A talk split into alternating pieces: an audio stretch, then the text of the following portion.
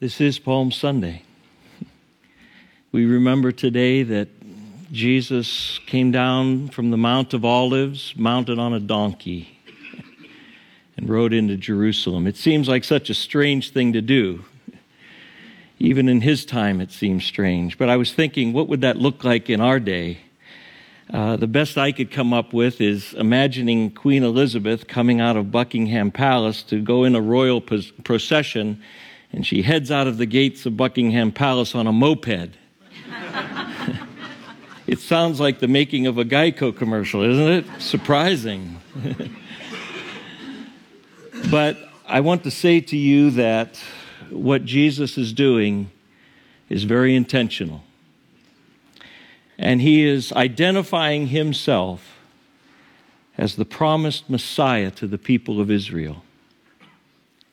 And actually, he's going into the city to give his life as a payment for our sins. I am feeling today, even as I just watch a simple video, in my heart, just some of the weight and the emotion of what Jesus did for us.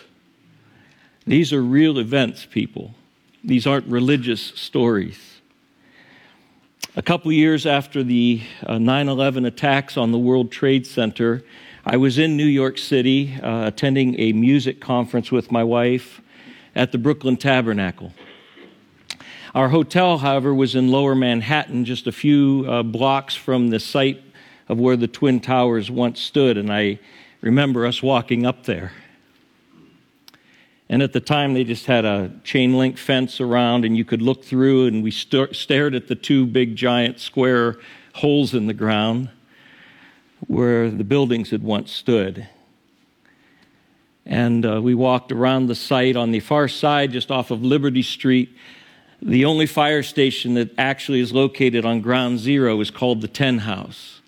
And uh, we walked past that fire station and uh, there's a memorial there to several of Ladder Company, Ladder Company 10 and Engine Company 10 who gave their lives on that day trying to rescue people and help them. And our hearts were moved.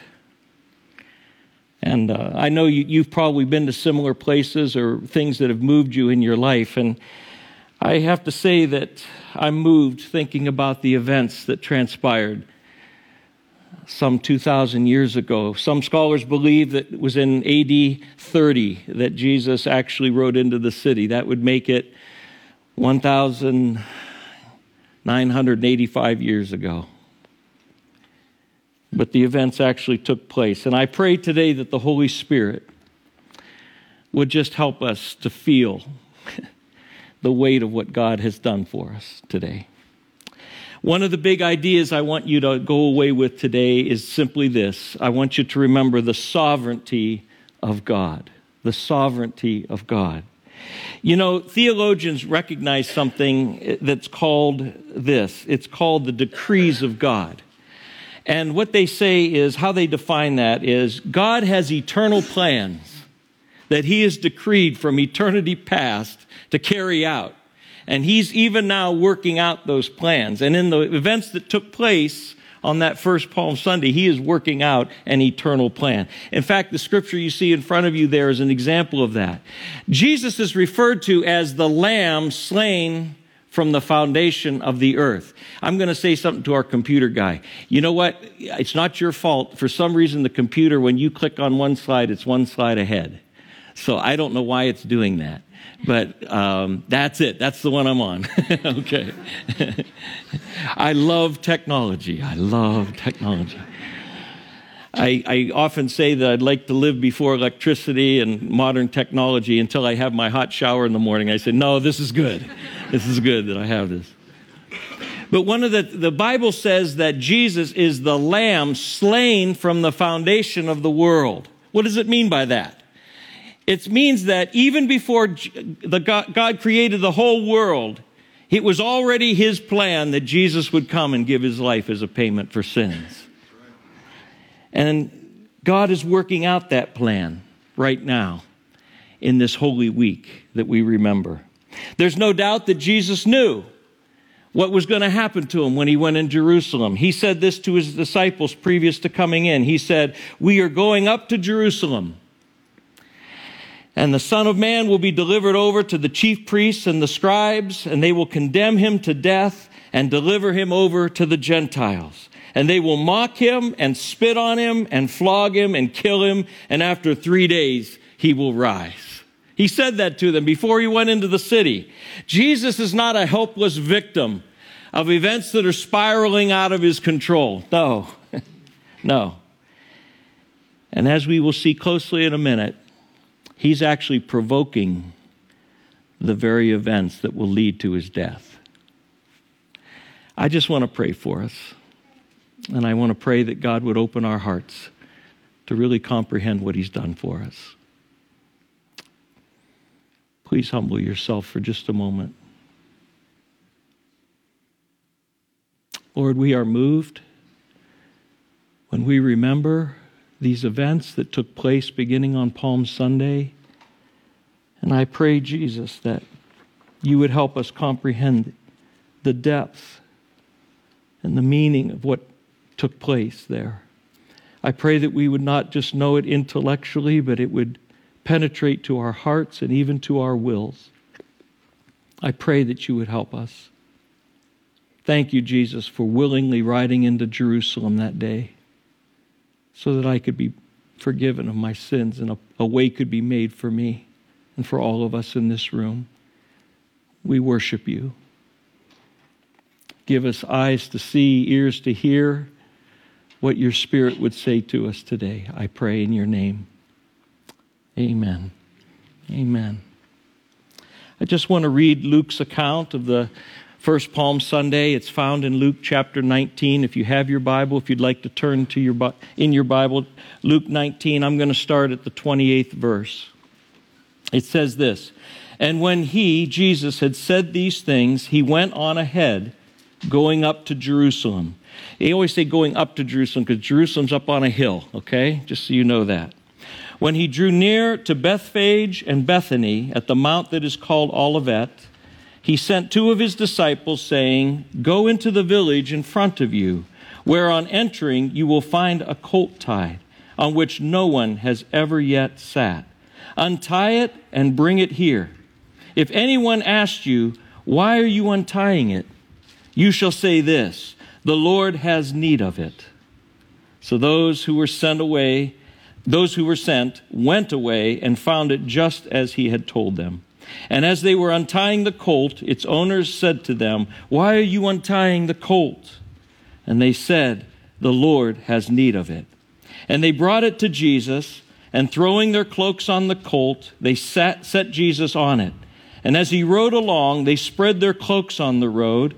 And as he was drawing near, already on the way down the Mount of Olives, the whole multitude of his disciples began to rejoice and praise God with a loud voice for all the mighty works they had seen, saying, Blessed is the King who comes in the name of the Lord, peace in heaven and glory in the highest.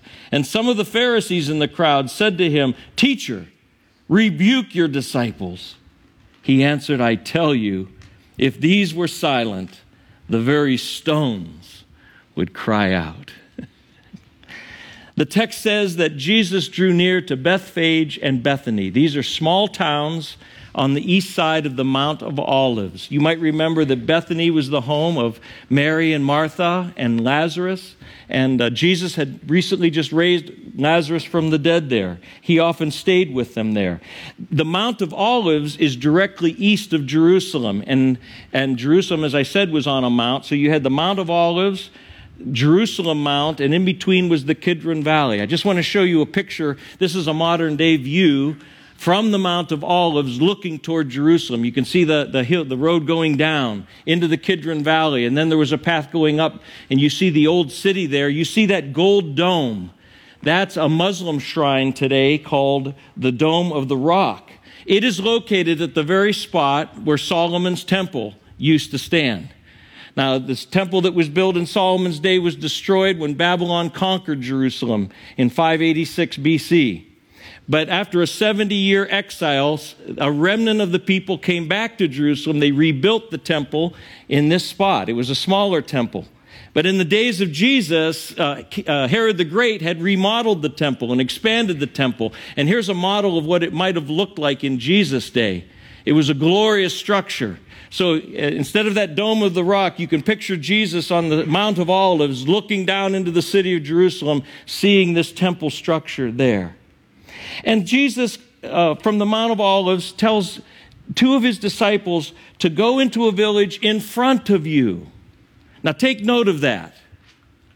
Okay? They had not arrived at the place. Jesus tells them to go get a donkey, but it wasn't like they found him on the way. Oh, go back to that village. Remember there's a donkey back there. Or here's a donkey right here. Let's go get that donkey. He says, go to a village in front of you. And he says, You're going to see a, a young donkey there, a colt. Untie it and bring it to me. And if anyone asks you, just tell them the Lord needs it. And they went away, and everything happened just the way Jesus had said. Now, that drives some people who want to take the supernatural things out of the Bible, it drives them crazy. And so they explain it away. They say, well, Jesus must have made previous arrangements with the owners of the donkey, and therefore he just didn't tell the disciples about it. But, friends, the, the whole point of the scripture, the intent of the scripture is to show that God is sovereignly moving through these events. They're not happenstance. Even in this picture, it's to show you these are no accident. This is not an accident. He foreknew and provided that donkey for Jesus in this way to show that he is sovereign over these events. In fact, when Jesus rides this donkey down, I want to uh, tell you that it's like throwing a lighted match in uh, just a puddle of gasoline. And I want to explain why. Some 63 years before Jesus was born, 63 BC, the Romans conquered uh, Jerusalem. They put an end to the independent Jewish state. And the Jewish people just really hated being under the authority of a pagan military dictatorship. They yearned, listen to me, their people yearned for the promised messianic deliverer who would deliver them from this oppression to Rome and reestablish the throne of David. Whenever you hear the term in the Bible, the throne of David, he was the, the greatest king in Israel's history. And they're saying, we want to return to our own self rule. We want the, the king of the, the messianic king to rule on the throne of David and set us free from these Romans. Even though the people had come back from their exile hundreds of years previous, this golden age predicted by the prophets had never materialized. And in Jesus' day, they held on to the, the hope that the messianic deliverer would come. You know, one of the scriptures they held on to was this one in Zechariah. It's in Zechariah chapter 9, verses 9 and 10. I'm going to read the first one you're very familiar with. It says, Rejoice greatly, O daughter of Zion. Rejoice. Why would you rejoice? I'll tell you in a minute. Shout aloud, O daughter of Jerusalem. Behold, your king is coming to you, righteous and having salvation is he, humble and mounted on a donkey. Now, that one we know very well. But look at the next verse. I, God is speaking, I will cut off the chariot from Ephraim. Ephraim's up in the northern part of Israel. And the war horse from Jerusalem, down in the southern part of, of Israel. And the battle bow shall be cut off. And he, this messianic deliverer, shall speak peace to the nations. And what will he do? His rule shall be from sea to sea and from the river to the ends of the earth. When, he, when God says, I will cut off the chariot of Ephraim, what he's saying is, when the Messiah comes, you won't need your traditional battle uh, instruments of war. You won't need chariots, Ephraim. You, you won't need uh, your battle bows because Messiah is going to come and he's going to put those things away and he's supernaturally going to rule from David's throne. Now, what do you think the people would understand that day when Jesus was riding the donkey down the Mount of Olives. What do you think they were thinking? They're not thinking he's going there to die. They are thinking he's going to fulfill Zechariah 9:10. He's going to be the one to deliver us from Rome. But friends, the Old Testament prophecies also said this that the Messiah would be a suffering servant. Isaiah said he would be the one rejected by people, the one who would be wounded for our transgressions and bruised for our iniquities. You see, God gave both of these pictures in the Old Testament, but in His sovereignty, do you know God is sovereign over what He reveals and when He reveals it? He did not reveal clearly in the Old Testament how the suffering servant Messiah and how the reigning king Messiah would work out. We look back and we say, oh, it's very clear now. in his first coming, he came to be the suffering servant, to pay the price for our sins. And when he comes the second time, he will be the reigning King Jesus. But in their day, it was very hard for them to, to understand what was going on here. How could he be a suffering servant? And in their mind, what do you think they clung to? the suffering servant? No. They clung to Messiah as the reigning, coming king. And listen, this explains why. When you read the gospel accounts of Jesus, why is Jesus always telling people, don't tell anybody I'm the Messiah? Doesn't that seem strange to you? It, it, when, when we read it, he heals somebody and he says, Don't tell anybody. In fact, even when Peter makes this great confession, when remember Jesus asked, Who do the people say that I am? and so forth, and then he says, Who do you say that I am? And Peter says, I believe you are the Christ, the Messiah, the Son of the living God. And, and Jesus affirms that. He says, uh, Simon Bar Jonah, Simon son of Jonah, Flesh and blood hasn't revealed that to you, but my Father in heaven has revealed that to you. But he strictly warned all of his disciples, the scripture says, not to tell anyone that he was the Christ. Why? Because the way Jesus says it, his time had not yet come. His time had not yet come, and he knew the people wanted the King Messiah, the deliverer. But now, on Palm Sunday, some 2,000 years ago, everything has changed because his time has come. And he's there to give his life. And so now, through the sovereign orchestration, the eternal plans of God, working through the events of human history. Can you believe how big God is? Romans and Jewish religious leaders and people, he works through all of it to bring about what he wants to bring about.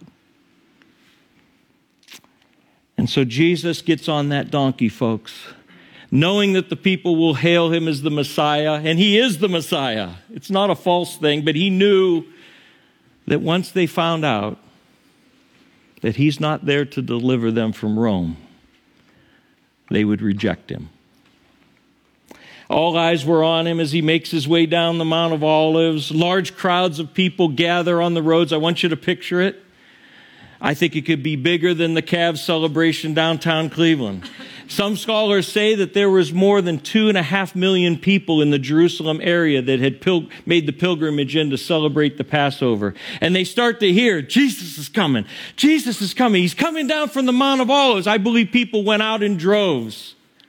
And they lined that route, that mile and a half or so, and they lined it. And as the Bible says that they were praising him, saying, Blessed is the King who comes in the name of the Lord. You notice none of them say, Blessed is the suffering servant Messiah. Hmm. Blessed is the King who comes in the name of the Lord. Peace in heaven and glory in the highest. Mark's account says they cried out, Hosanna! Blessed is the coming kingdom of our father David. What are they expecting? This is the Messiah. He's going to set us free from Rome. He's going to establish the earthly kingdom that is promised by all of the prophets. They lay their cloaks down in front of him. They throw palms down in front of him, all signs of royalty. And Jesus, my friends, is on a collision course with the expectations of the people. And it didn't take long, I believe, for them to be deeply disappointed. And let me show you why. Here's the Messiah. Picture it coming down the Mount of Olives. I don't know how long it takes to go a mile and a half on a donkey, but it, it's a little bit of time, okay? And he comes down and then he gets, comes up and he goes in through the, the gate there and he, and he heads into Jerusalem. I'm sure as he went, people started to follow and they followed him into the temple. And what is the first thing Jesus does when he gets into the temple? When you put the accounts together, this is what it says in Mark chapter 11. Just as he comes into Jerusalem, Mark says, and he entered Jerusalem and went into the temple. And when he had looked around at everything, as it was already late, he went out to Bethany with the twelve. What? You, you talk about anticlimactic? The king has entered Jerusalem and he walks into the temple and he looks around and he walks out through the crowd of people. right back out the city gate, right back up the Mount of Olives, right back to Bethany to spend the night. I don't know if I was in the crowd, I'd be going, "What? No, what's going on? What? No, speak to us, say something." No stirring speech was given. He didn't try to rally the troops and say, "I'm here to deliver you from Rome." No. He walked in, he looked around at the temple, and he walked out. And I believe that many of those crowds were stunned and deeply disappointed. I believe it was the beginning of a week. You, you do often wonder why some in the crowd could praise him on Sunday and say, crucify him on Friday. Are you getting a better picture? So maybe they said, okay, let's give him the benefit of the doubt. Let's, let's wait for the next day. so the next day, he comes into the city. He doesn't decry the Romans, he, he cleanses the temple. He, get, he kicks out all the merchants, everybody that's trying to make a buck off the Passover. Get out of here. You're turning my father's house into a den of thieves. Somebody tries to push the point with Jesus. They try to, to, to ask him this question uh, Jesus, should we pay taxes to Caesar? Can we talk a little bit about Rome? And Jesus says, Well, render to Caesar the things that are Caesar's, and render to God the things that are God's. Oh, I bet they love that answer. And what do you think the crowds would finally think when they saw Jesus bound and beaten in the custody of the Roman procurator Pontius Pilate. What do you think they'd think? Many of them turned on him, obviously, and deduced this isn't the one. He's just another false Messiah. Now, before we're too hard on this crowd, I want you to think about something.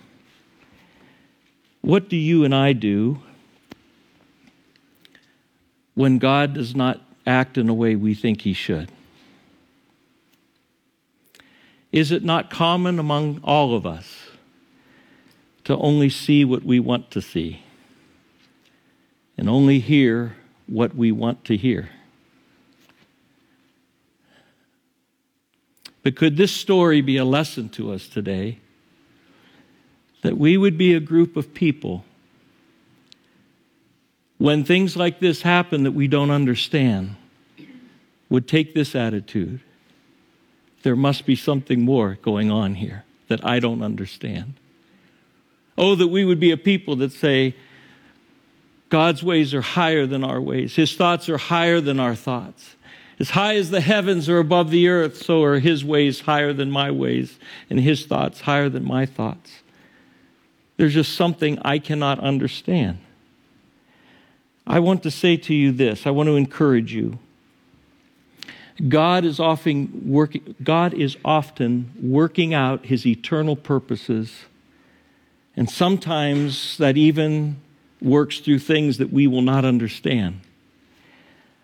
But as you live with the tension of things you do not understand, hear me, would you hold fast to the things you do understand? As you live with the tension of things you do not understand in life, would you hold fast to the things that you do understand and that God has given you understanding in? And in this story, there shouldn't be one of us in this room that does not understand this. Jesus entered Jerusalem to meet our need. All throughout the Bible, the foundational truth is that humanity needs God. We need Him in every way. We need Him for our existence. We need Him for rain and for sun, for food. We need Him for the air that we breathe. And we need Him most of all for the salvation of our souls. We need Him so that we can be forgiven. We need a way that we can be made right with God. And Jesus, my friends, is that way. From the beginning to the end of our lives, we need God. Do you know that people who recognize this, in the Bible, they're called poor in spirit? They recognize they need God, they need Him in every way possible. And the promise to those kind of people is that theirs will be the kingdom of heaven. It is amazing that in the day we live in, there's people in the church, outside of the church, that fail to recognize their need for God. Jesus wrote a letter to one of those churches in called Laodicea in the first century, and he says to them, These are church people.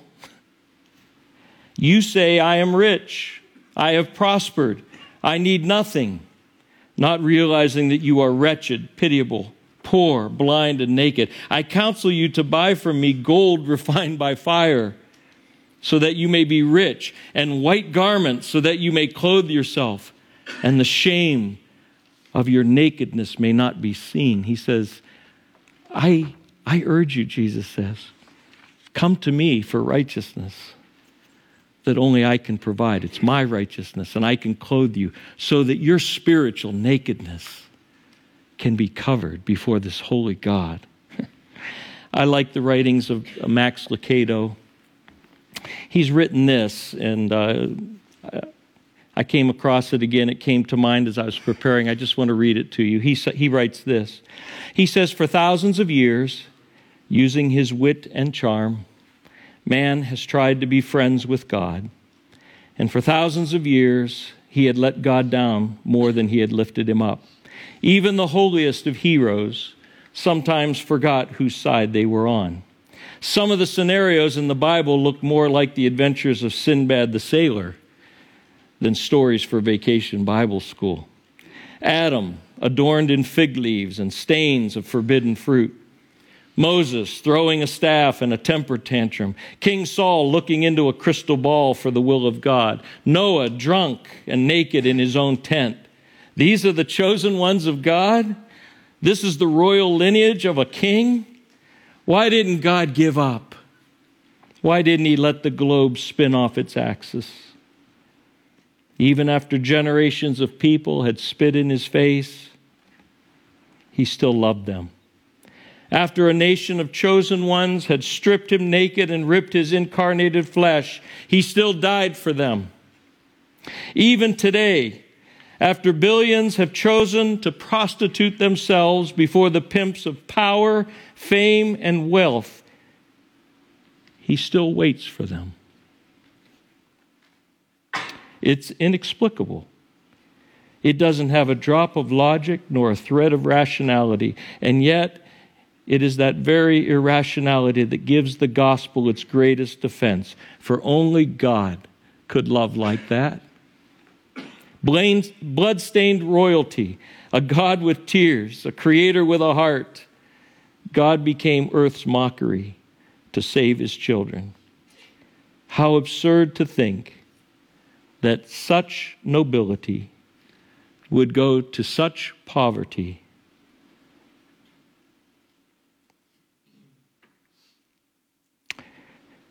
To share such a treasure with such thankless souls. But he did. He did. I don't know where you're at uh, spiritually today. I don't know if by faith you've come to put your faith in Jesus Christ, but I can say with certainty today that his arms are open wide. He will forever bear the marks of his crucifixion and his arms are open wide to anyone who would come. And his gracious invitation still stands today. If anyone thirsts, let him come to me. You can come to me and drink. Because whoever believes in me, Jesus says, as the scripture has said, out of his heart will flow rivers of living water. If you want that today, just in a few moments as we sing, you can reach out to God. And you can reach out to Jesus Christ and receive Him and the work that He did during this Holy Week some 2,000 years ago and have it applied to your life, your sin stained, pitiful, spiritually speaking life. And He can clothe you with His righteousness and give you the gift of eternal life. Oh, don't don't leave this place. What a beautiful day to give your life to Jesus Christ. Palm Sunday 2018. What a beautiful thing to do. And one closing thought, one little thought before we close. It's often missed in the story. The fact that Jesus came for our need is very clear, isn't it? There's, I don't think any of us here don't, uh, would fail to understand that. But what's interesting is that Jesus had a need, and it's written into the story. Jesus had a need. In this case, he had the need of a donkey. He told his disciples, if, you know, when you go, if the owners say, Why are you taking it? What was his response? Tell them the Lord has need of it. That's a strange thing. Think about that for a minute. We know God is the God of the whole universe. He created heavens and the earth. He could have provided that donkey any way he wanted to. he could have created a donkey, you know, right on the spot. But he chose to send two of his disciples and use the owners of this donkey to fulfill his work of entering into Jerusalem to die. I take this as symbolic of the fact that God, in his sovereign plans, wants to use all of us. He wants to use all of us in his work. His need is not like ours. We, ours is out of absolute necessity. His is a choice. He has sovereignly willed that whatever he's going to do in the world, he's going to do through his people. And he wants to use you and me and anyone who will humble themselves and be willing to be used to be his ambassadors in this dark world, telling people of the good news of Jesus Christ and what he's done for them. Corrie ten Boom was one of those kind of uh, followers of Jesus. If you don't know the name, Corrie ten Boom was a Dutch Christian who was imprisoned, her and her family. She went to Ravensbrück concentration camp during World War II for hiding Jews. She survived the war, although uh, her sister Betsie was uh, died there in the camp that she was in. She wrote this about Palm Sunday. She said, When Jesus rode into Jerusalem on Palm Sunday on the back of a donkey, and everyone was waving palm branches and throwing garments on the road and singing praises, do you think that for one moment it ever entered the mind of that donkey that any of that was for him?